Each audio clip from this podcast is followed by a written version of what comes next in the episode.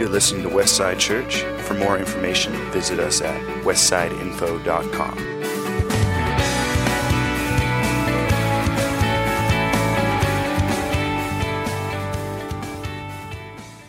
Morning, everybody. My voice is extra deep today. Just consider it purposeful. Okay. Oh, it's been quite a journey going through Genesis. Uh, through Genesis 17, we saw the promise of Isaac being born. This is the promised son that's going to be the one that gives birth to the many nations, that all the blessings of the earth are going to come through, and the eventuality will be Jesus on this earth through that lineage. It's a really, really big promise that God is giving to Abraham and to, um, to his wife Sarah. And we see in chapter 18 how this idea of hospitality, how people are meant to interact with one another, treat one another, particularly when they don't know one another. How we're supposed to treat that person when you come across them and you think, well, I'll, I'll never see them again. Well, then perhaps treat them better than you might think you need to. Is the, the overarching emphasis there? And then at the end of that chapter, we had God revealing that he was going to destroy Sodom to Abraham. And Ab- that very famous line Will not the judge of all the earth do what is just? And it's a big question. It's a question that um, I actually get from a lot of young people um, when they come and ask questions. It's usually that one Why has God allowed this to happen? Why has God allowed this to happen? Why has He done it this way? Will not the judge of all the earth do what is just? It's a very important question to get answered. And so then, following in after that, we went into chapter 19 last week, um, talking about God's grace for the righteous and his complete destruction for the wicked, the fiery destruction that awaits everyone that does not turn their life over to Christ. And it's a very sobering thing. It's not something we can just ignore because it's terrifying and feels awful, and it's just, it's not something we want to look at, but it's there. Anyone that doesn't put their faith in Jesus, that's what awaits them. We can't let a moment go by that we don't hold that realization in tension in our lives. That that's what awaits them.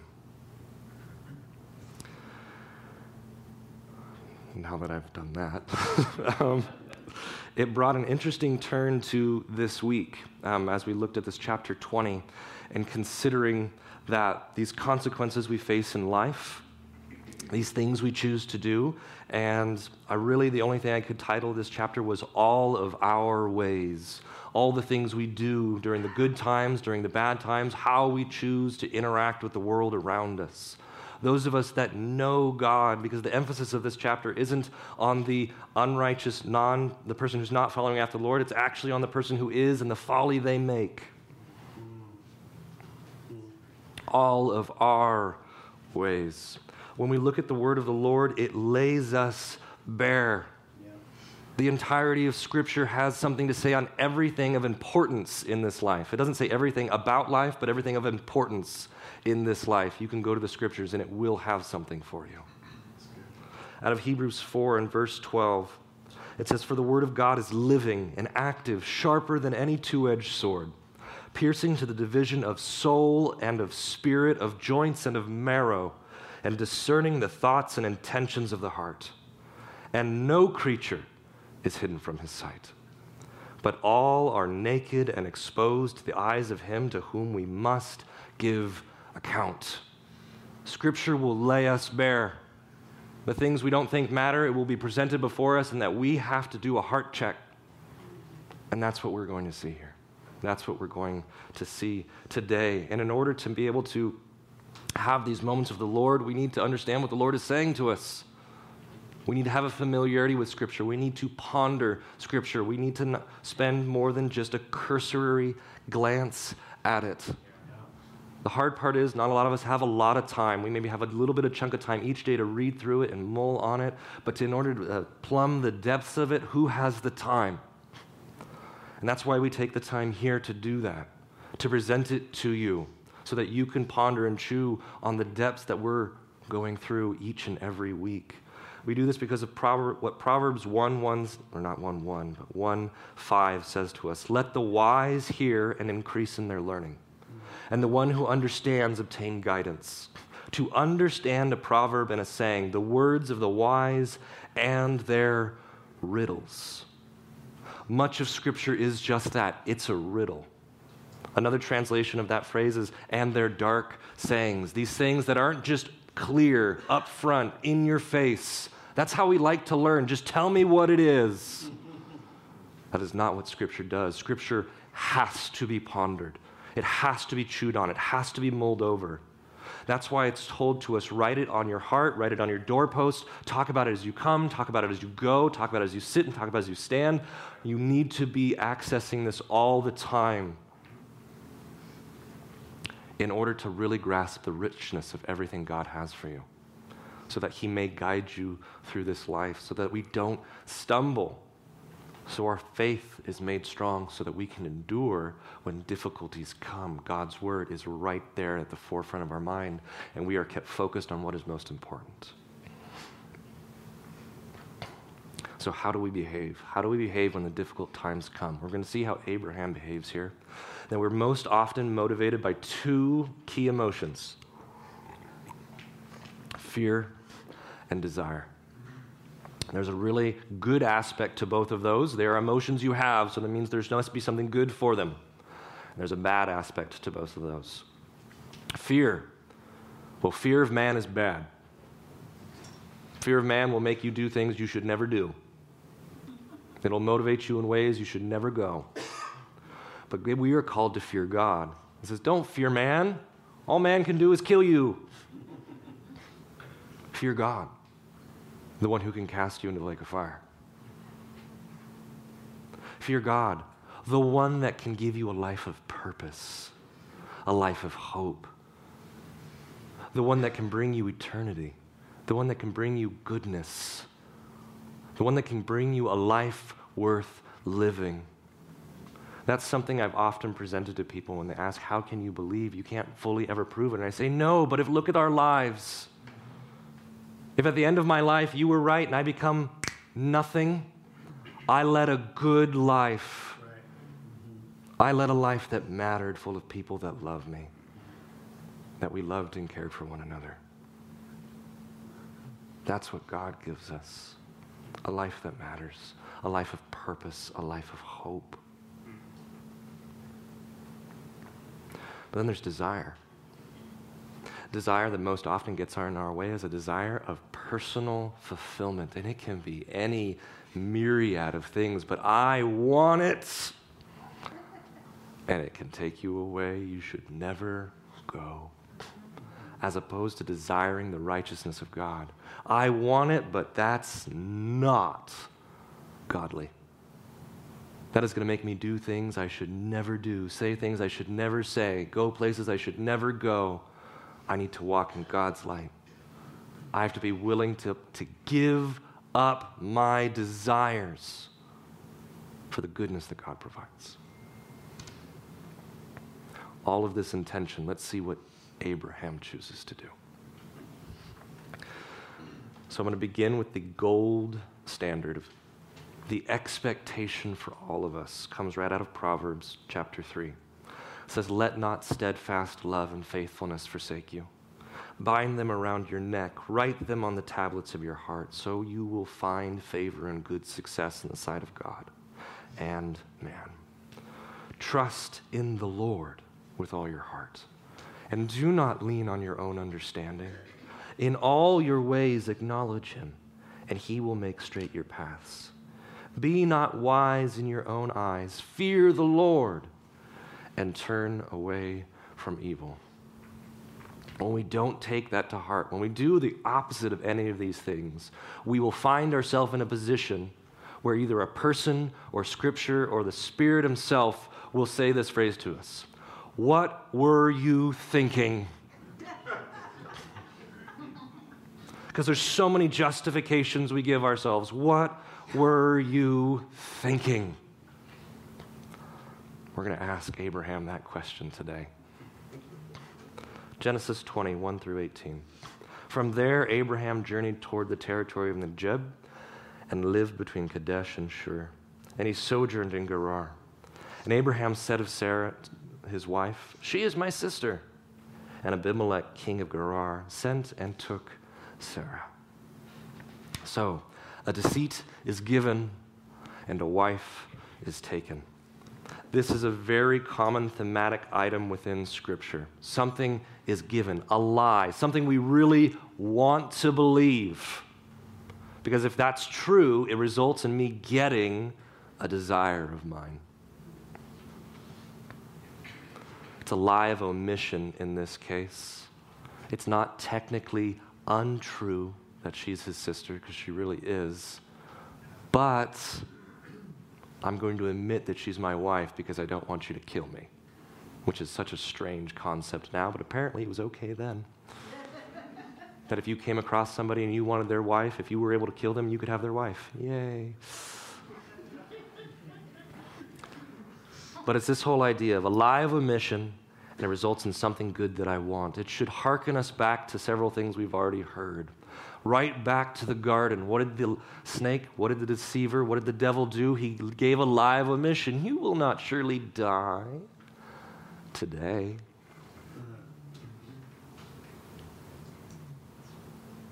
But it's going to give you something you want so much. Don't you want to be like God? And think about that for you. There's always going to be that thing. Don't you want this so very much? Did God really say? They're telling you something you want to hear. And what is the result? You take something you want and you gain something from it. They did gain knowledge, but there was a consequence to it. There's a casting out the results of it, and there's death that follows it.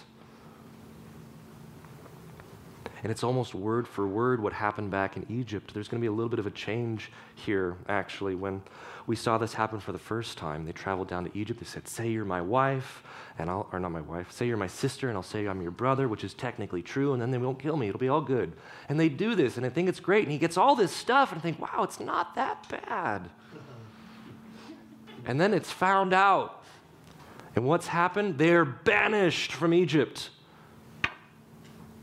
just as the banishment from the garden. You got something you thought you wanted, but now you've completely cut yourself off from an entire nation by doing it because you walked in fear fear of man. But God came to Abimelech in a dream by night and said to him, Behold, you are a dead man because of the woman who you have taken, for she is a man's wife. Now Abimelech had not approached her. So he said, Lord, Will you kill an innocent people? Did he not himself say to me, She is my sister? And she herself said, He is my brother. In the integrity of my heart and the innocence of my hands, I have not done this.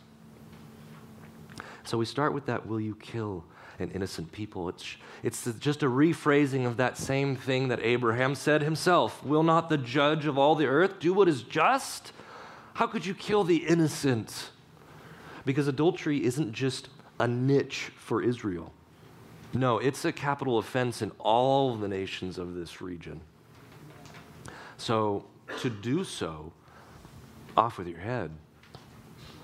He's really concerned. Lord, I haven't done this. And the, the thought of Sodom is very fresh in their minds. And he says, In the integrity of my heart, in my heart, in the innocence of my hands.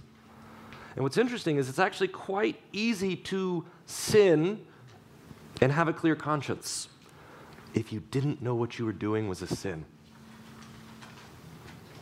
Out of Jeremiah 17, 9 through 10, it says, The heart is deceitful above all things and desperately sick. Who can understand it? I, the Lord, search the heart and test the mind to give every man according to his ways, according to the fruit of his deeds. So there's actually an action that has taken place here.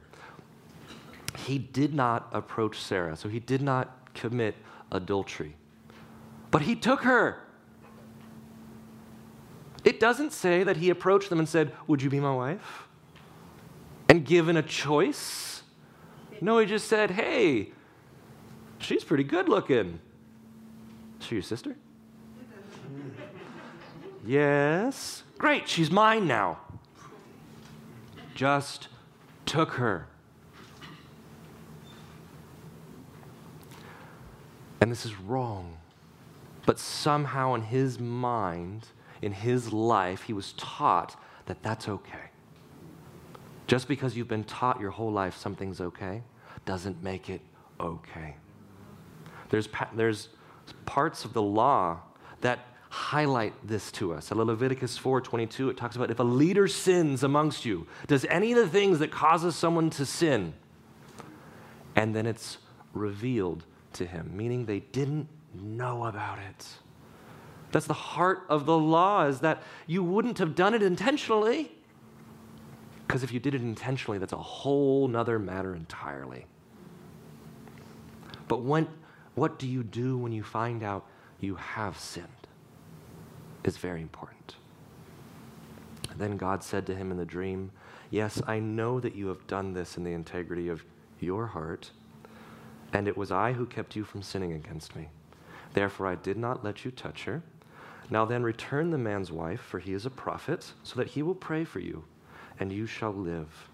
But if you do not return her, know that you shall surely die, and you and all that are with yours. With, uh, you and all who are yours. And after that passage, I immediately had a question spark How did God keep him from sinning? Because we have free will. So, what did God do that kept him from going to her? This obviously incredibly beautiful woman, that's how he wanted her. She's 90 years old. She must be gorgeous.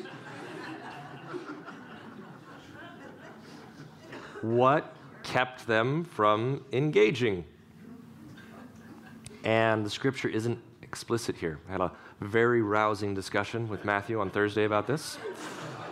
And we determined, based on the passage, it was fair enough to say that he was afflicted in some way that probably led him bed, left him bedridden.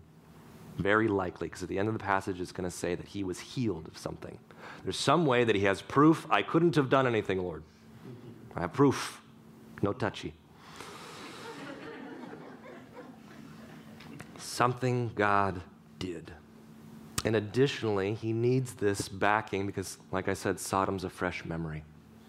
Based on the passage, this could only be a very short period of time, and you don't soon forget that fire rained from the sky and destroyed cities. Everyone would have been talking about this. A God is on the loose and he is wiping out the wicked. We are innocent, Lord. They're afraid. They're afraid of what's happening here. So Abimelech rose early in the morning and called all his servants and told them all these things, and the men were very much afraid. Then Abimelech called Abraham and said to him, What have you done to us?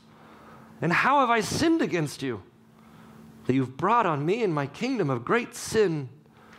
You have done things to me that ought not to be done. And Abimelech said to Abraham, What did you see that you did this? What were you thinking? What were you thinking? All of chapter 18 is how we're supposed to treat one another. Be good to one another. Not deceive one another. Not take advantage of one another. Abraham knows better. Abraham said, I, I did it because I thought there is no fear of God at all in this place. And they'll kill me because of my wife, because she is indeed my sister, the daughter of my father, though not the daughter of my mother. And she became my wife. And when God caused me to wander from my father's house, I said to her, This is the kindness you must do to me. At every place to which we come, say of me, He is my brother. He's motivated by fear fear of man, not his faith in God, not his faith in what God has told him, shown him, all of these things. He's still scared of dying. I was afraid you were a bad people, an unrighteous people. People who didn't fear God. I had to ask myself, is this a reasonable thought of his?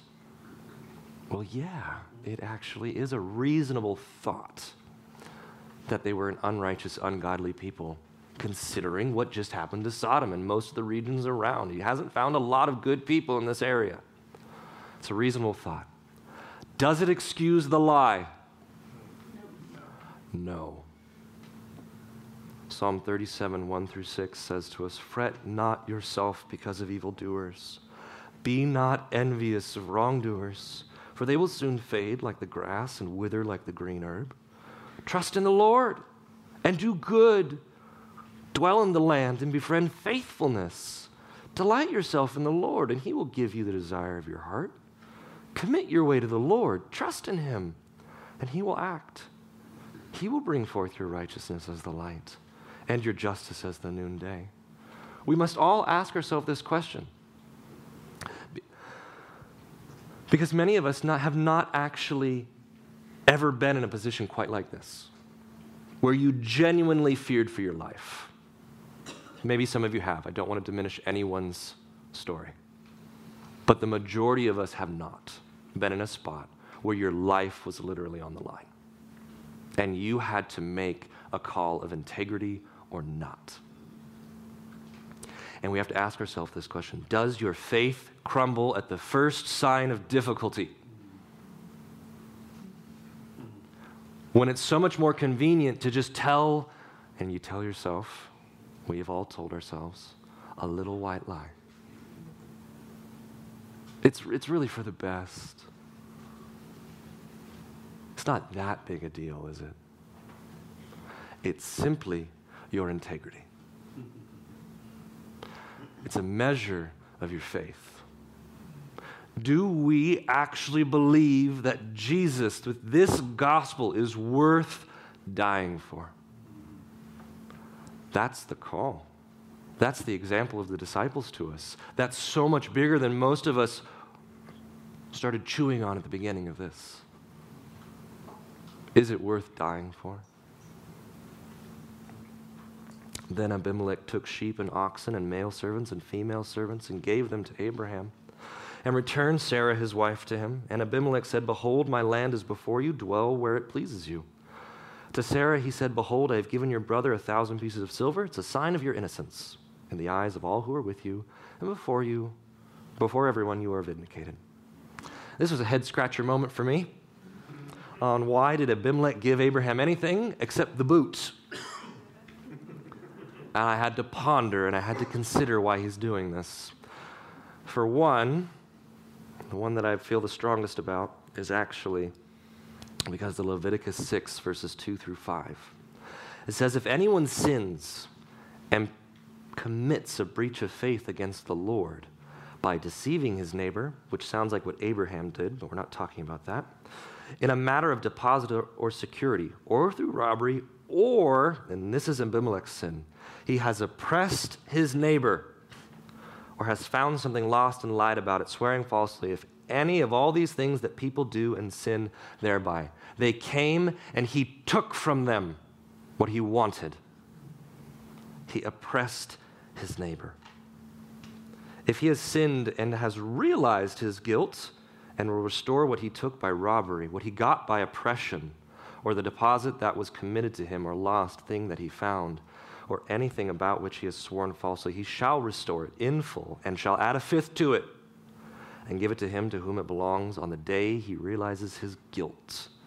So Sarah is the wife of a very prominent man.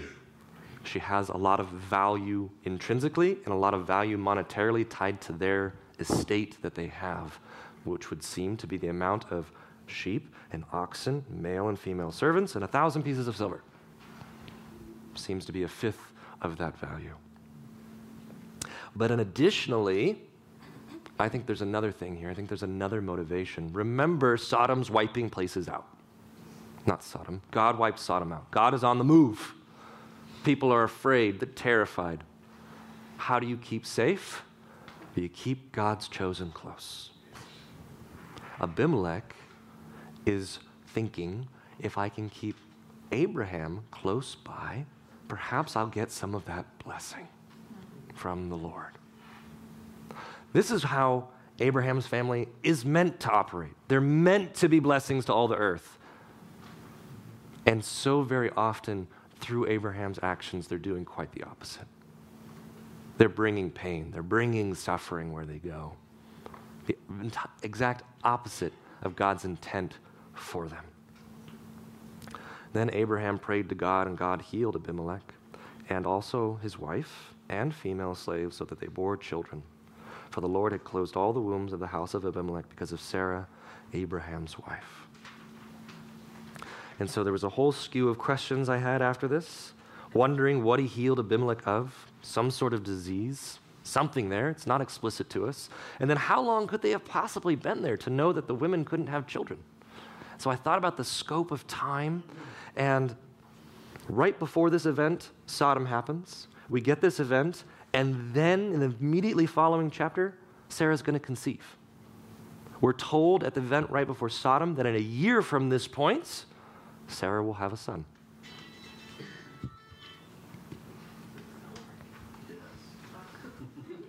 Break of the tension. Sarah will have a son, meaning we know, we know now exactly how long that takes. Thereabouts, a given a week or two, usually. Sorry for those that it's two weeks after it should be. I'm sorry. Um, so there's only a three month time span that any of this could have happened between the announcement of Sodom's destruction and Sarah conceiving. It's a very short period of time. There's a lot here that's probably not said to us in Scripture about what God revealed to them, but what was given to us was of the most importance. And then the final question I had from this is why does God keep bailing out Abraham? He does this again and again and again and again, and it always seems to pan out pretty well for Abraham, seemingly from a very worldly standpoint. He's ending up with a lot of stuff. But Abraham, as I said before, has some very different punishments that he's having to endure. The things that actually matter most in life. That through Abraham's actions, he's been banished from an entire nation. He's been discredited with this one. He's going to become estranged from his firstborn son through his actions. And he's going to have to go undergo a horrendous emotional trial with the second in the chapters that come thereafter. Abraham's not getting off easy on this. Although, from a worldly standpoint, like, look at all the wealth and everything he's acquired and all the space and all the stuff and all the things that really aren't going to matter.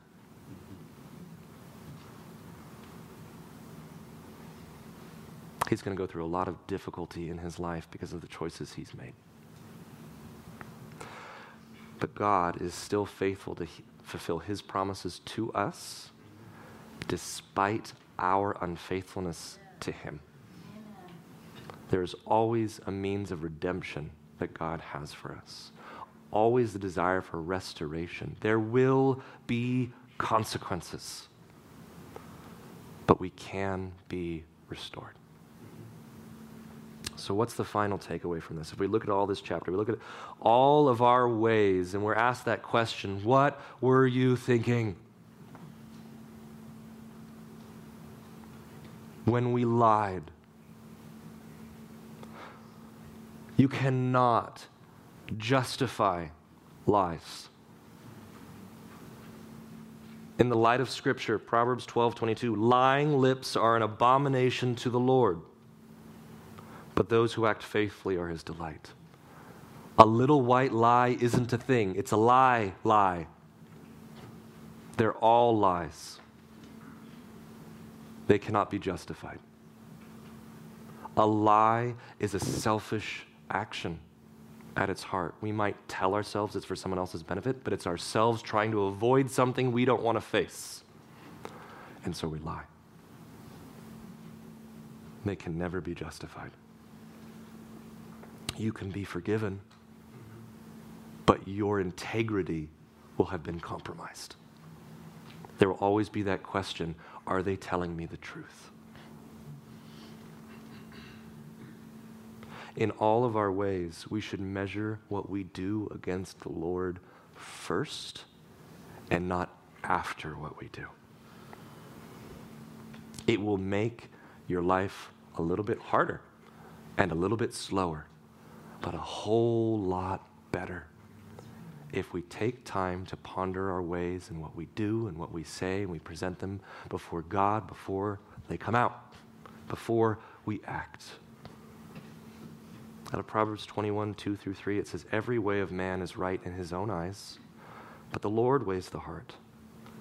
To do righteousness and justice is more acceptable to the Lord than sacrifice. It's so much better to not have to seek the repentance. There's always repentance, there's always the ability to return to God, but it's so much better to already be with Him, to not have to go through it, to not have to go through those consequences. It is always unnecessary because every single one of us has a choice. We can choose ourselves or we can choose the Lord. I pray that the God that we serve, Jesus Christ, that He strengthens you and encourages you and gives you the endurance to continue walking with Him faithfully every single day. Amen.